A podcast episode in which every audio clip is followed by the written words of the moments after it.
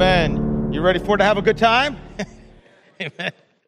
Hey, I want to I want to start off um, by just saying, you know, we had a bunch of folks we asked uh, to move to, you know, to help balance out the service, and a bunch of people came and, and balanced that out. So that's, they're not here in the room because they're first service. So I, I appreciate that as we try to balance out our, our two services. Okay, let's do this. Uh, we're in this series called "It's It's Time It's Time to Grow," and we've been in it since January the eighteenth. It's a nine-week study on the fruit of the Spirit. two thousand years ago, Paul grabbed the pen and he wrote these words, Galatians chapter five. He says, uh, but the Holy Spirit produces. I like that, right? Because the Holy Spirit produces this, right? It's the fruit of the Spirit and not the fruit of self. But the Holy Spirit produces this kind of fruit in our lives. And on three, let's read those nine things together. One, two, three. Love, joy, peace, patience, kindness, goodness, faithfulness, gentleness, and self-control. Uh, there's no law against these things because you don't need law when you have these things. And, and Maple Grove, here's the deal. Uh, when Jesus left and went back home to, uh, to sit at the right hand of God the Father until it's time for him to split open the sky and, and take us home, he did not, as he told his guys on the night of his arrest, he did not leave us as orphans. Instead, he sent his Holy Spirit to, to, God, to be our guide, to, to be our help, to be our comfort, to be our counselor, uh, to be, as Jesus said in, in John chapter seven, uh, to be a, a river of life flowing within and flowing out from us. John seven records this. On the last and greatest day of the festival, Jesus stood and said in what kind of voice? A loud voice. See, loud is good. And the loud voice, let anyone who's thirsty come to me and drink. Just don't come to me, come to me and drink. Whoever believes in me, as scriptures has said, rivers of living water will flow from within them. And then John gives a commentary. He says, by this he meant the Spirit whom those who believed in him were later to receive. Up to that time, the Spirit had not yet been given since Jesus had not yet been glorified. And Maple Grove, I stand before you today, March the fifteenth, two thousand fifteen, and I can say with great joy and even greater confidence that Jesus Christ has indeed been glorified through his death, his burial, and his resurrection. And that the Holy Spirit, he promised for two thousand years since Acts chapter two, has been giving to those who surrender their lives to Christ in repentance and baptism.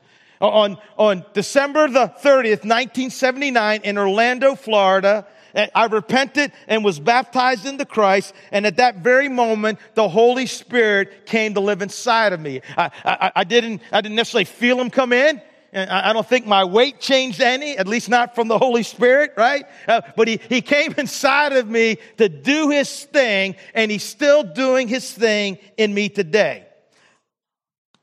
Listen up, Jesus followers. The river of life is in us. And God wants this river of life, this river of the Spirit, this river of love, joy, peace, patience, kindness, goodness, faithfulness, gentleness, and self-control. God wants this river of life to flow out from us into this hurting, dark, confused, broken world and bring dead things back to life. Jesus is the world's only hope.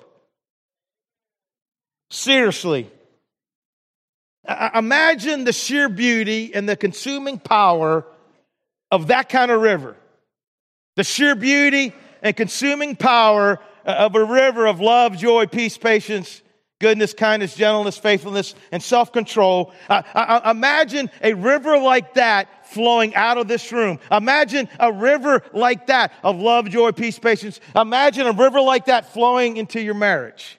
Imagine a river like that flowing into your home, flowing to where you work, flowing to where you go to school, flowing into this community, flowing through this church. Yeah, no wonder Jesus stood up and shouted in a loud voice about this river of life. And listen, with the Spirit's help, Through the Spirit's power, we can pull up the weeds of the sinful nature. And guys, here's the deal. We, and that would be you and I, we need to take this weed pulling thing much more seriously than we have in the past. You see, because we have tolerated and rationalized those weeds for so long, of anger and hatred and hostility and envy and jealousy and sexual immorality, that's why we haven't grown as much as God wants us to grow. I mean, December thirtieth, nineteen seventy-nine is a long time ago. You know, and if I'd been better at pulling weeds, I'd be further along than I am today. We got to be serious, and the Holy Spirit will help us pull up those weeds.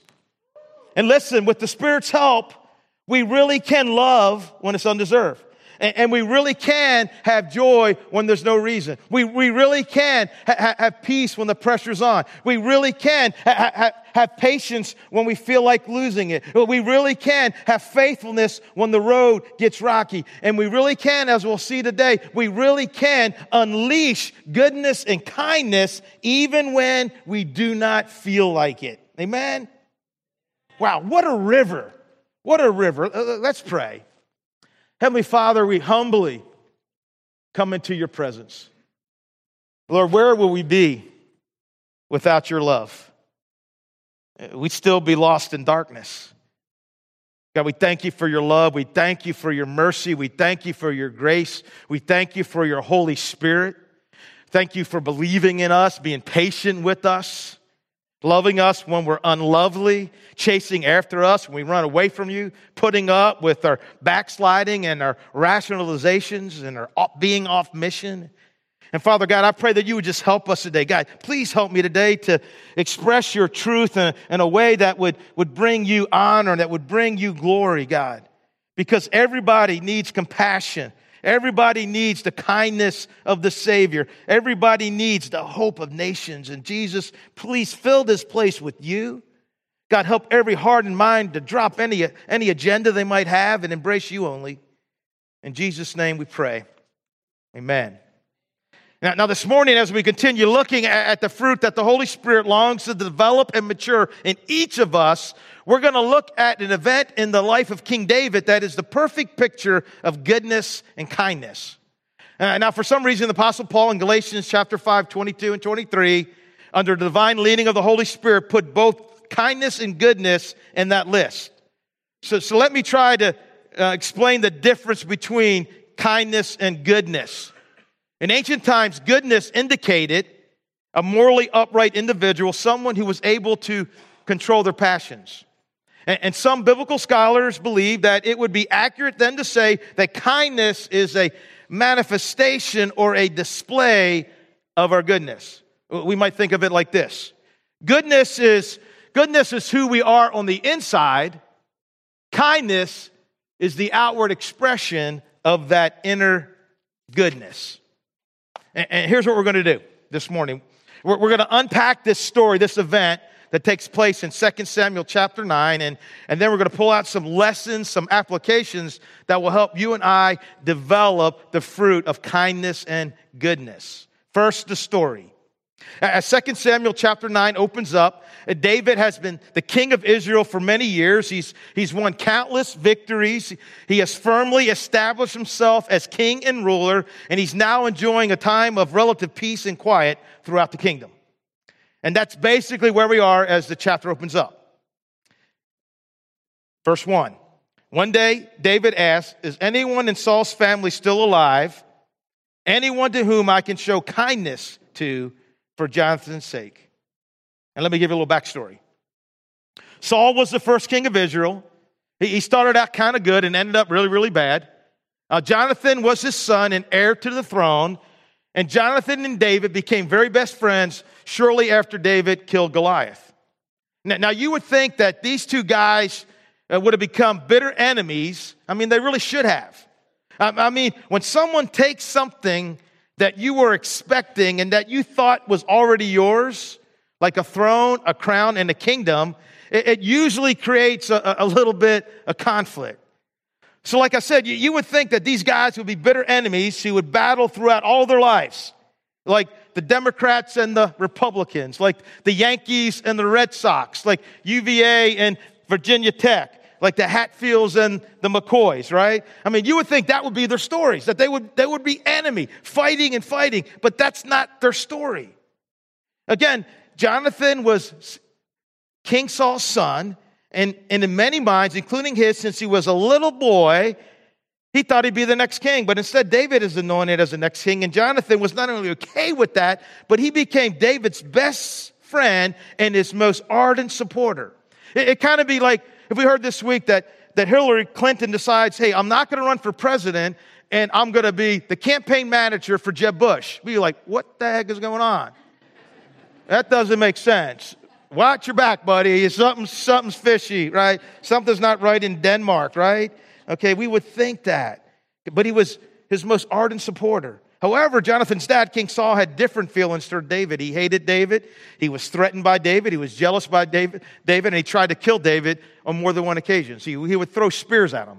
And, and just in case, let you know that if someone chunks a spear at you, they're probably not a good friend, right? And, and, and so Jonathan knew, he knew that his dad didn't like David. He knew that his dad was threatened by David's popularity, but he really had a hard time believing that his dad actually wanted to kill his best friend.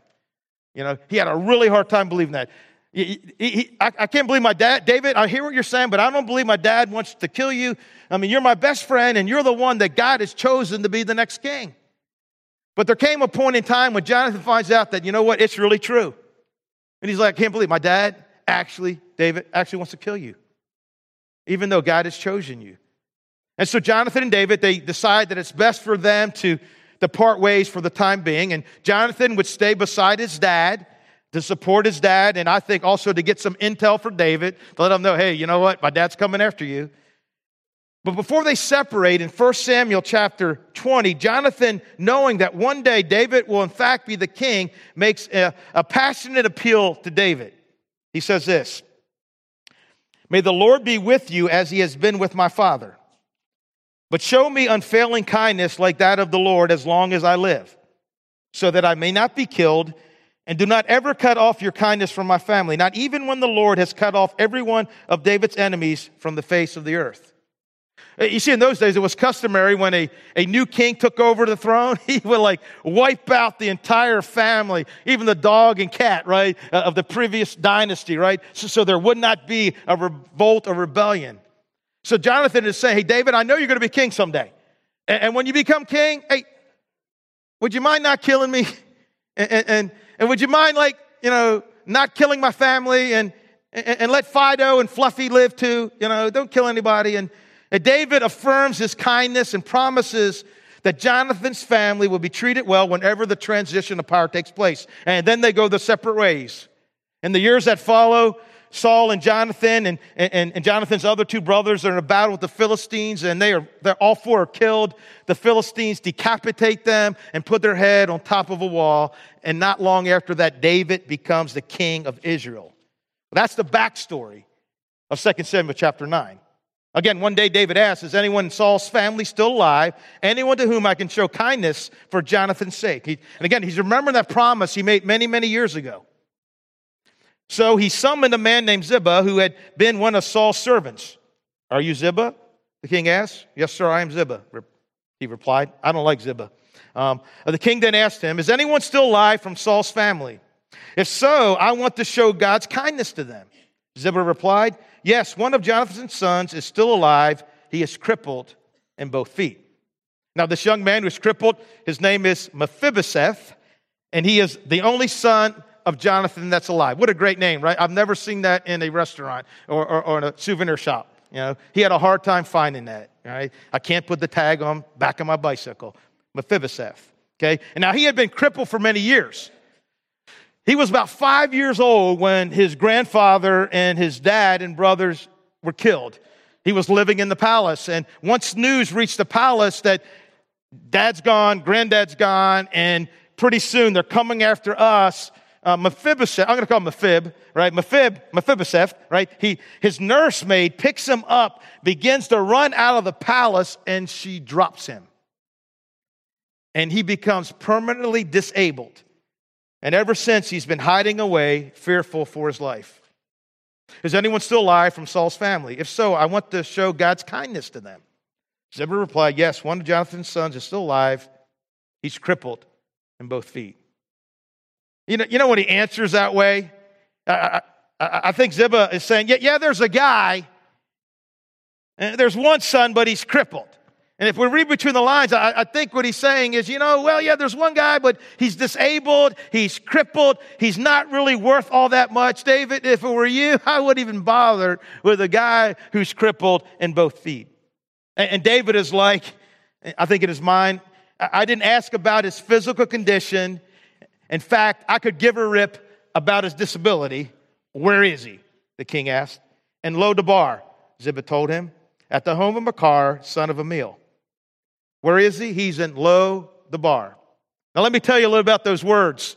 Uh, the words Lo Debar. Lo means no, and Debar, and Debar means pasture. That, therefore, Lo Debar means what? No pasture, right? And no grass.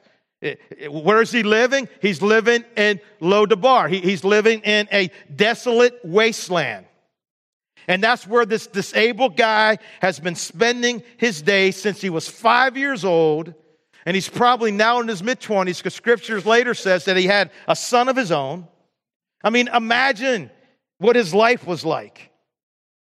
You know, living in Lo Debar. Or really not really living. He's just existing. He's afraid. He's hiding. He's disabled. All because somebody who was supposed to carry him dropped him. And now he's permanently disabled. And, and, and you know what? I, I kind of see a parallel here. You know, for moms and dads. You know, you know. Sometimes moms and dads, you know, you know, we're supposed to carry our children and protect them. And sometimes we drop them.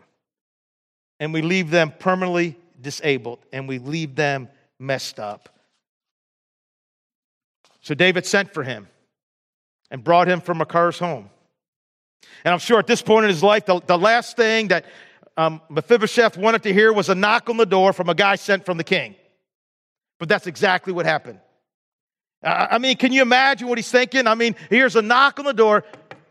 He opens the door, and there are armed soldiers, and they say, the king wants to see you. And he's probably thinking, man, I am done for. They finally found me. I, I knew I should have took the battery out of my cell phone so they could not triangulate my position. His name was Mephibosheth. He was Jonathan's son and Saul's grandson. And you know what the name Mephibosheth means? It has two meanings, con- contrasting meanings. One meaning is shameful thing. The other is dispeller of shame. You see, in biblical times, children were often given names to describe the situation that was going on at the time of their birth. I mean, can you imagine growing up? You know, you're in school and they're taking roll. Okay, Joe, is Joe here? Susie, you here? Susie here? Shameful thing? Shameful thing? Are you here? Shameful thing? Had to be kind of rough. When he came to David, he bowed low to the ground in deep respect. David said, greetings, Mephibosheth. Mephibosheth replied, I am your servant. Now put yourself in, in Mephibosheth's sandals. He's got to be scared out of his mind. His father Jonathan is dead. All of his brothers are dead. He's been hiding in the wilderness since he was in kindergarten. And now he's standing right before a mighty, powerful warrior, a warrior who killed lions and he killed, he killed a bear. He, he cut off Goliath's head. He killed thousands of men in battle. That's the guy that he's standing before. Not to mention that Mephibosheth knows that, hey, my grandfather Saul kept trying to kill you and waged a civil war against you, David. I mean, this guy is so freaking out and wishing he had wore his Depends, right? Man, I should have worn my Depends today, right? Okay, that wasn't necessary. Amen. and, and listen, even if he heard that David wanted to show him kindness, it was very common for kings, like politicians, to say one thing and do the other. You know, you see, kings would often say they wanted to show kindness, but they had an ulterior motive, right? King Herod, remember what he did to the wise men?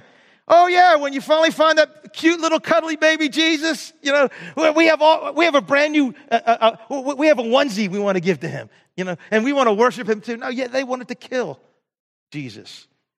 That's how kings operated. And Mephibosheth had to think that his life was in jeopardy. One word and he's dead. Don't be afraid, David said. He's like, I intend to show kindness to you. I'm not cutting your head off. Because of my promise to your father Jonathan, I will give you all the property that once belonged to your grandfather Saul, and you will eat here with me at the king's table. Mephibosheth bowed respectfully and exclaimed, who is your servant that you would show such kindness to a dog like me? Your Majesty, why would you do this for me? Who am I to deserve such kindness from a king? I am unworthy. I am nothing more than a dead dog. I am crippled in both of my feet. And I think David was thinking, I, I know how you feel. I've been there. As a matter of fact, I wrote a song about it. You can, he says you can download it on iTunes, David's greatest hits. It's Psalm eight, where David said this, Lord, our Lord, how majestic is your name in all the earth. You have set your glory in the heavens. And then this, when I consider your heavens, the work of your fingers, the moon and the stars, which you have set in place, what is mankind that you are mindful of him? Human beings that you would care for him. Yeah, when it came to feeling unworthy and undeserving of favor, David understood. Then the king summoned Saul's servant Ziba and said, I've given your master's grandson everything that belonged to Saul and his family. And I think that's a pretty big everything because he was like a king. And now here's the good news for you, Ziba. You and your sons and your servants are to farm the land for him, to produce food for your master's household. Yeah, he's now your master. But Mephibosheth, your grand, master's grandson, will eat here at my table. Ziba had fifteen sons and twenty servants. Wow, what a life-changing moment in Mephibosheth's life. From, from Lo Debar, from no pasture to not having anything, to desolate, desolate wasteland, to having everything that belonged to the king, and additionally getting three dozen servants to work your land and take care of you. And then on top of that, he's going to get to eat every single meal at the table of the king with the king's family like one of his own sons. Chuck Swindoll writes about this and says, picture what it would look like in the years to come at the supper table with David. The meal is fixed, the dinner bell rings, and in comes David's children and the guests. There's Amnon, witty and clever. There's Joab, one of David's soldiers, handsome, well-bit, well-built, walking tall. Uh, feel free to call me Joab. Uh, then came Absalom, a handsome young man, not a blemish from the crown of his head to the soles of his feet. Then there's Tamar, the beautiful, tender daughter of David. Later, Solomon comes out of the library, studious, brilliant. In other words, the beautiful people, the impressive people, the powerful people were at the table. Then they hear, then they hear this, clunk, clunk. And here comes Mephibosheth hobbling along down the hall.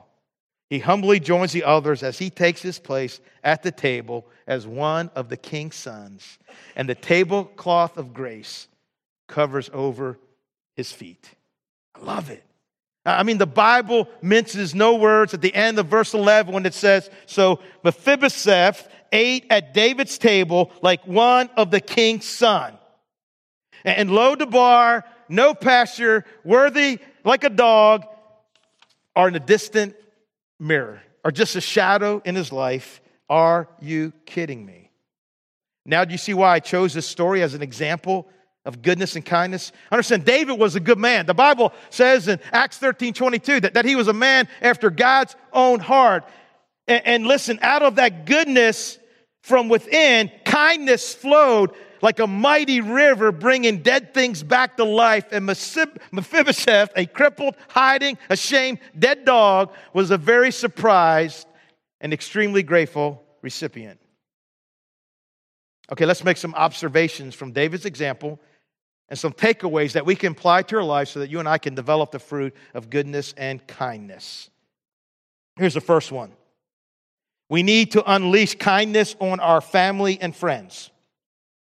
I mean, remember this this overwhelming expression of kindness. I mean, this guy is probably now, um, Mephibosheth, he's probably the second most wealthiest guy in the kingdom. And every day he eats the meal with the king like one of his sons. This all came about because of David's close friendship with Jonathan, who was Mephibosheth's father. We need to unleash kindness on our family and friends. And you may be thinking, oh, come on, Steve. You don't need to tell us to show kindness to our family and friends. I mean, that's a given. But that's not always the case, is it? At least it hasn't been my experience. You see, a lot of times when it comes to kindness, those who are closest to us are often the ones who get the short end of the stick. And we can so easily rationalize this. Oh, they'll be okay. They love me. I, I love them. They understand me. They'll get over it.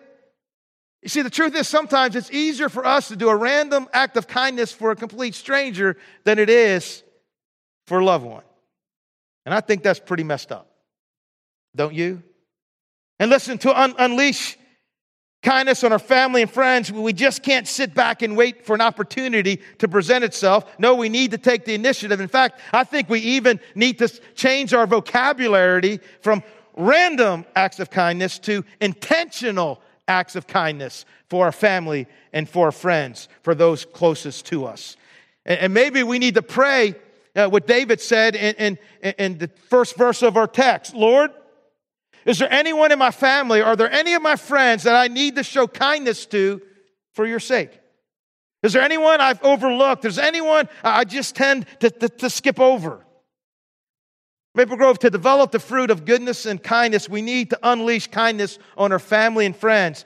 Get it? Good. And we need to unleash some of that kindness this very week. Maybe you need to write somebody a note. Give them a small gift. Make them some cookies. Uh, don't make me cookies till after Easter, right? Because I, I gave them up for Lent, right? That would just really be horrific to look at some good cookies right now. You know, do something for them around the house. Cook their favorite meal. Rather than having, uh, having them do everything for you, why don't you do some things for them, all right? Unleash it on your family and your friends. Anybody want to do that this week? Anybody? Okay. We got a lot of unkind people out there today. Holy Spirit, convict them. All right, uh, here's the second application. Unleash kindness on someone who cannot return the favor. And then this is gut check time, right? Gut check time. Because it's very for, easy for us to be selective in our kindness and our goodness. And, and sometimes the determining factor in us being kind to somebody is what's in it for us. Now, David was not like that. I mean, uh, what does a crippled guy living in a desolate place have to offer a powerful king? Not much from a human viewpoint. You know, as you read the scriptures, you see that God is constantly calling his people to look out and to care for those who are least fortunate. In fact, Jesus told a parable about this uh, on the last week of his life, and he ended it like this. Then the righteous will answer him, Lord, when did we see you hungry and feed you? Or thirsty and give you something to drink? And when did we see you a stranger, invite you in? Or needing clothes and clothe you? When did we see you sick or in prison or go to visit you? The king will reply, I tell you the truth, whatever you did for one of the least of these, my brothers, you did for me. I understand the words, the world's economy is so different than God's. I mean, the world, the world is always networking. Uh, looking for opportunities to hang out with people who will enhance their popularity, to enhance their power, to enhance their position. But that's not who God says we're to be. He says, sure, it's fine. Hang out with those who have position and power and, and try to influence them for Christ, but be sure not to overlook those who are often neglected. Uh, God says, I-, I want you to reach out for those who, who, who most people overlook, who most people discard. God says, I, I want you to reach out to those who were dropped when they were young and they're kind of messed up from it. God says, I, I want you to reach out to those who are hiding in a, in a desolate place because they're feeling ashamed about who they are. God says, I, I want you to reach out to those who have nothing to offer you back. God says, I want you to reach out to those who most of the world overlooks, discards, and throws away. After all, James says that's what pure religion is, right? He said it in James one. I'm like not making this up. Here's what he said. I got to throw the first part here too because this is really good, right? Go to the other verse. There you go. If you claim to be religious, but don't control your what? Your tongue. You're fooling yourself, and your religion is what? Worthless. All right? That's, that's kind of like ouch, right? Uh, next verse.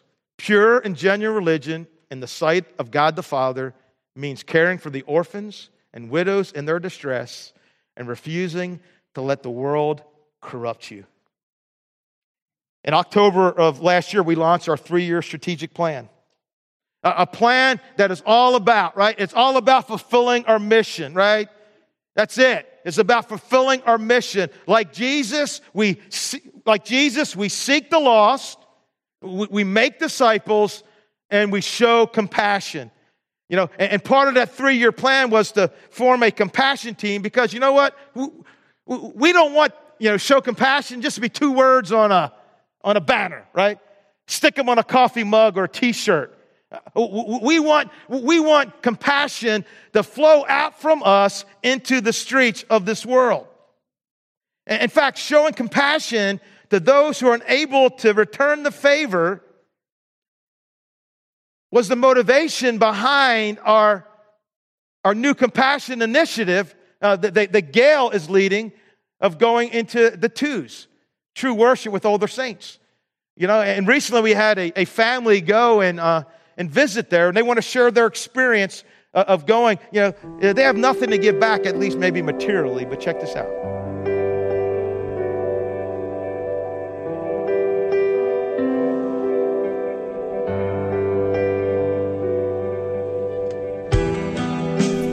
My name is Joshua Jersey, and this is my daughter Olivia Jersey, and this is my wife Heather, and my son Luke, and we have been coming to Maple Grove for a little over a year now. So why did you get involved with the Twos Ministry?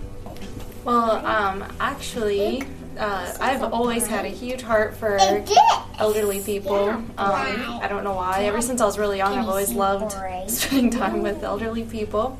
I always did it um, myself, and then whenever um, we heard about it in, from Gail in the church, you know, we're always looking for places where we can serve, especially as a family. And uh, right away, we just looked at each other and like, we're there. So, um, so we just jumped right in, and um, and that's basically it. So where did you go? We ended up going to the um, nursing home in Standardsville. Uh, we had already been there once before uh, with our life group, so it was good to uh, go back in there and see people who we had met before. Uh, they seemed to really enjoy that. What did you do when you visited there? Well, um, Olivia made a bunch of Valentines for all the people, and um, and when we went in there, they basically passed them out, and I think uh, pretty quickly just got real comfortable with everything and was giving out hugs and saying hi to everybody, and um, it was actually really cool um, when we go in there, and I would pretty much try to approach the people first and, hi, we're, you know, would you like a Valentine's? And a lot of them would just be sitting there and not respond to me, but as soon as they heard one of the kids' voices, they just perked right up and wanted to give them hugs, and the kids love passing the stuff out to them. So um, it was really cool to see that, just seeing um, how, yeah, we had cookies for them, and um, just seeing how, how much the people just loved having the kids there. I mean, it, it was a really great feeling. It was also really nice when the people we were visiting wanted to give them things. So they oh, brought, yeah. you know, it was just as exciting to give them, you know, what, coins or candy or yeah. whatever they had. So they all uh, wanted to give out their bingo winnings to the kids. They seemed to really enjoy it. It'd be nice. Did you like meeting all the people? Mm-hmm. Yeah. What was your favorite part? Um, cookies. The cookies. cookies. The cookies were her favorite part. Oh, right. It's uh, yeah, we're just excited to to continue on with this. I think it's a very uh, worthwhile and uh, and great thing for the church to be doing, and um, I think that there's a great opportunity to spread the gospel and the good news uh, in these places.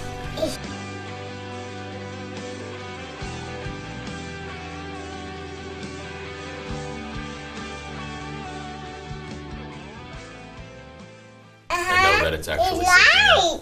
Yeah. Two, one. That's impressive. You could keep going with that.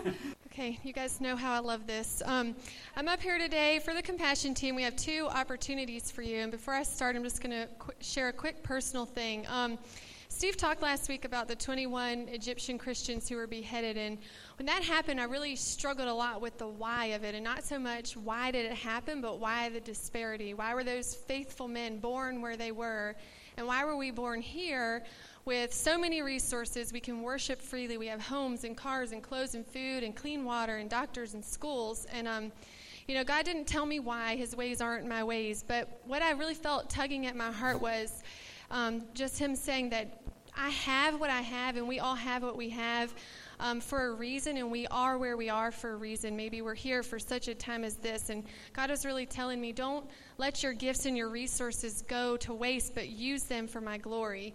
And um, so I start thinking about what would our church look like if every single person here really stepped up and used the gifts they've been given for God's glory. Um Romans twelve says that we have all been given gifts according to his grace, and Peter says in First Peter four that we should, each one of us, use our, our unique gifts um, to serve others, faithfully administering God's grace. And so if we all did that, imagine how our church would be changed, how our homes, our schools, our neighborhoods, our workplaces. Imagine how God would be glorified in Charlottesville if every Christian stepped up and used their gifts for God's glory.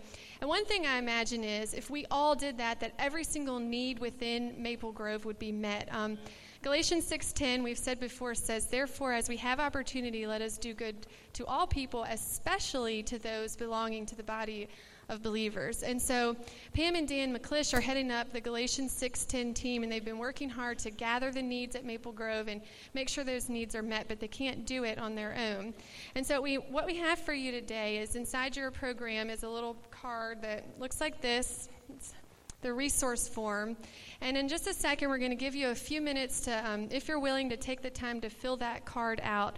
It just has your information on the front, and then on the back, just some ways you can mark what are your gifts, where are some places you can joyfully serve your brothers and sisters in Christ just here at Maple Grove.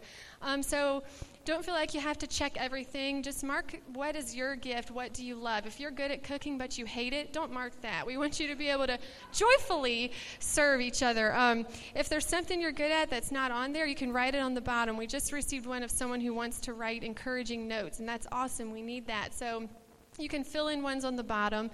If you're visiting, don't feel like you have to give us all your information. No one's going to judge you if you don't pass it down. And if you've already done one, thank you. We have it. You don't have to do it again. So we're just going to take a couple minutes, and um, when we're done, there will be people to collect them at the ends of the aisles, or if you're still writing, don't rush. You can um, bring them to the Compassion Kiosk after service, and we'll take them, take them there today or any Sunday. So um, just take a few minutes to fill that out.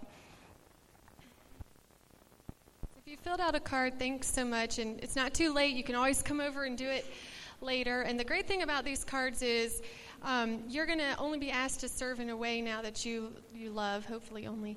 And um, we're going to share the burden. We're a family, and we're a team, so there are a lot of people here that can mow grass. Not one person has to carry that burden. And then lastly, if you have a need, which you will, every one of us in here is going to have a need at some point. There are going to be people here at Maple Grove who can love you and help you and serve you through that. Um, we have one more opportunity for you guys today. So the word for compassion in the New Testament means to feel something to your innards, which sounds really gross to me. But if I really think about that, how often do I feel to my core when I see someone else's suffering? And for me, it's not nearly often enough. So I started looking in the New Testament when people showed compassion, and of course, usually it was Jesus. And every time it says, when Jesus saw the crowd, he showed compassion, and then he did something. When he saw the woman whose um, son had died, he showed compassion and comforted her and resurrected her son. Um, when the Good Samaritan saw the man, then he had compassion on him. And when the prodigal son's father saw him, then he had compassion on him and welcomed him home. And so I think for me, and maybe for a lot of us, what we're missing is the seeing people. And so what my prayer is this week is that we all just slow down, you know, um, put down our devices, slow down the ongoing agendas and schedules and to-do lists in our heads, look around us, and really see people. Look your kid in the eye when they're telling you the same story for the twelfth time.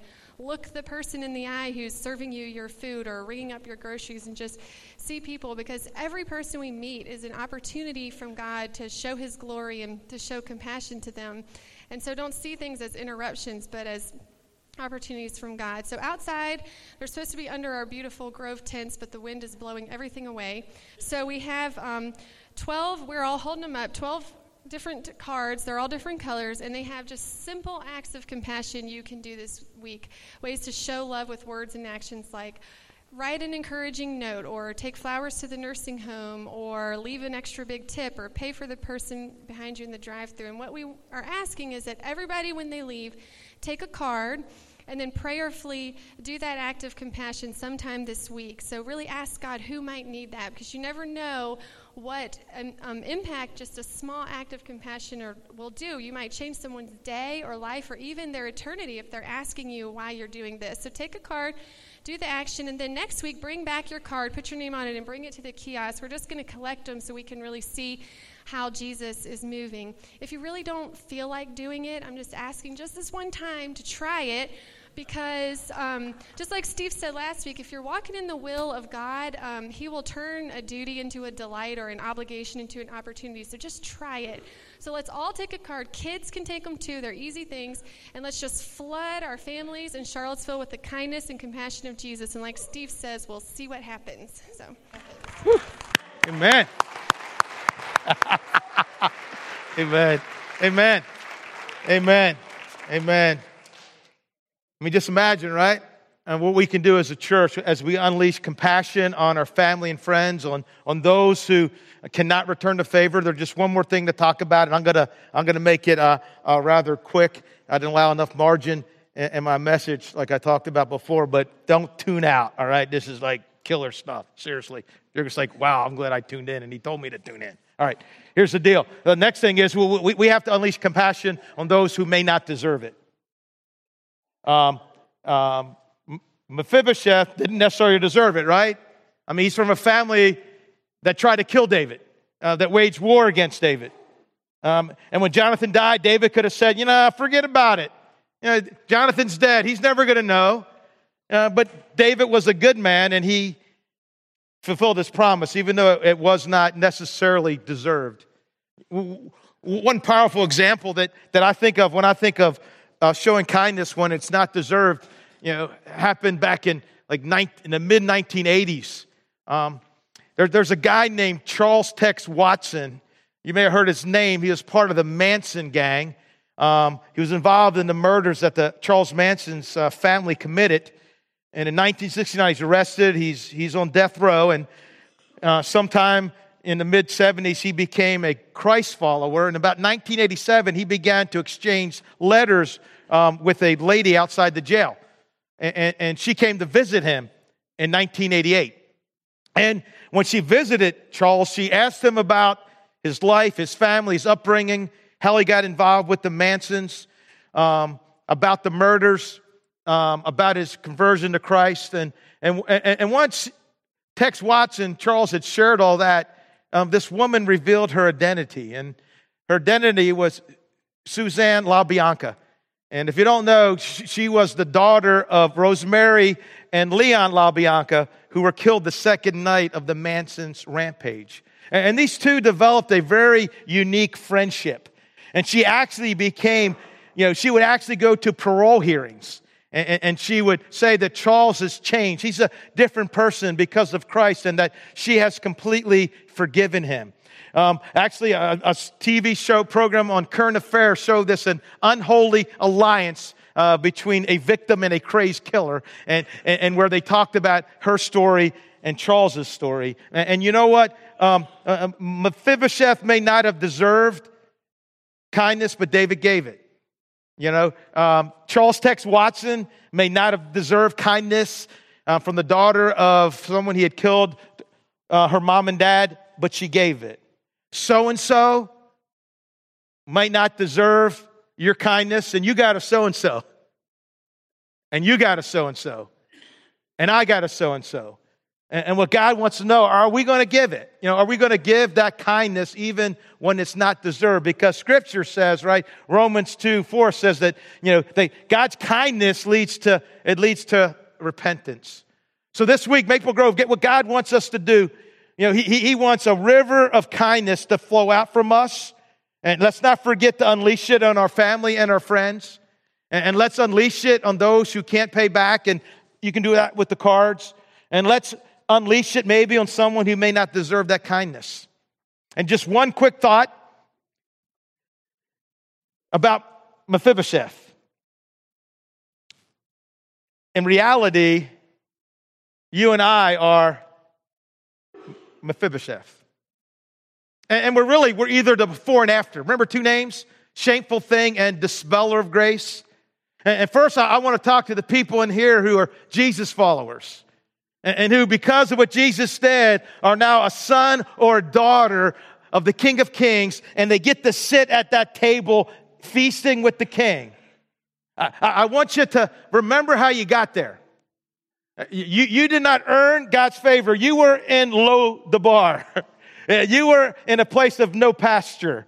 You were in a desolate place. You were crippled and disabled. The world had dropped you and you were messed up, but Jesus Christ brought you in. And as we sing about the scandal of His grace in just a minute, if you're at that table, I want you to celebrate.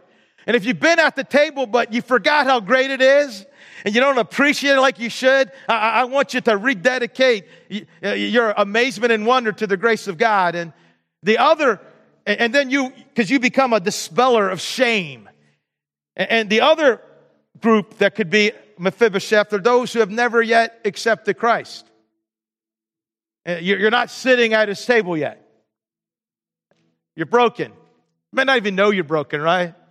But without Jesus, you are, because we live in a fallen world. And, and I want you to know that God wants to make you a son and daughter. Uh, I want you to know that the day is the day that you can come to Him, surrender your life, repent of living for yourself, be baptized into His name, be filled with His Spirit, and begin living a new life. You know, whatever your need, wherever you are, uh, you're either one or the other, right? Yeah, you know, you're, you're either the shameful thing or you're the, the dispeller of shame because of what God has done for you. And so if you need to come up here and pray and just celebrate God's grace where you're at, but I really want us to sing this song, man, and just celebrate. It is so stinking scandalous, right? You know, what God did for us. Would you stand and pray with me? God, we love you. We worship you.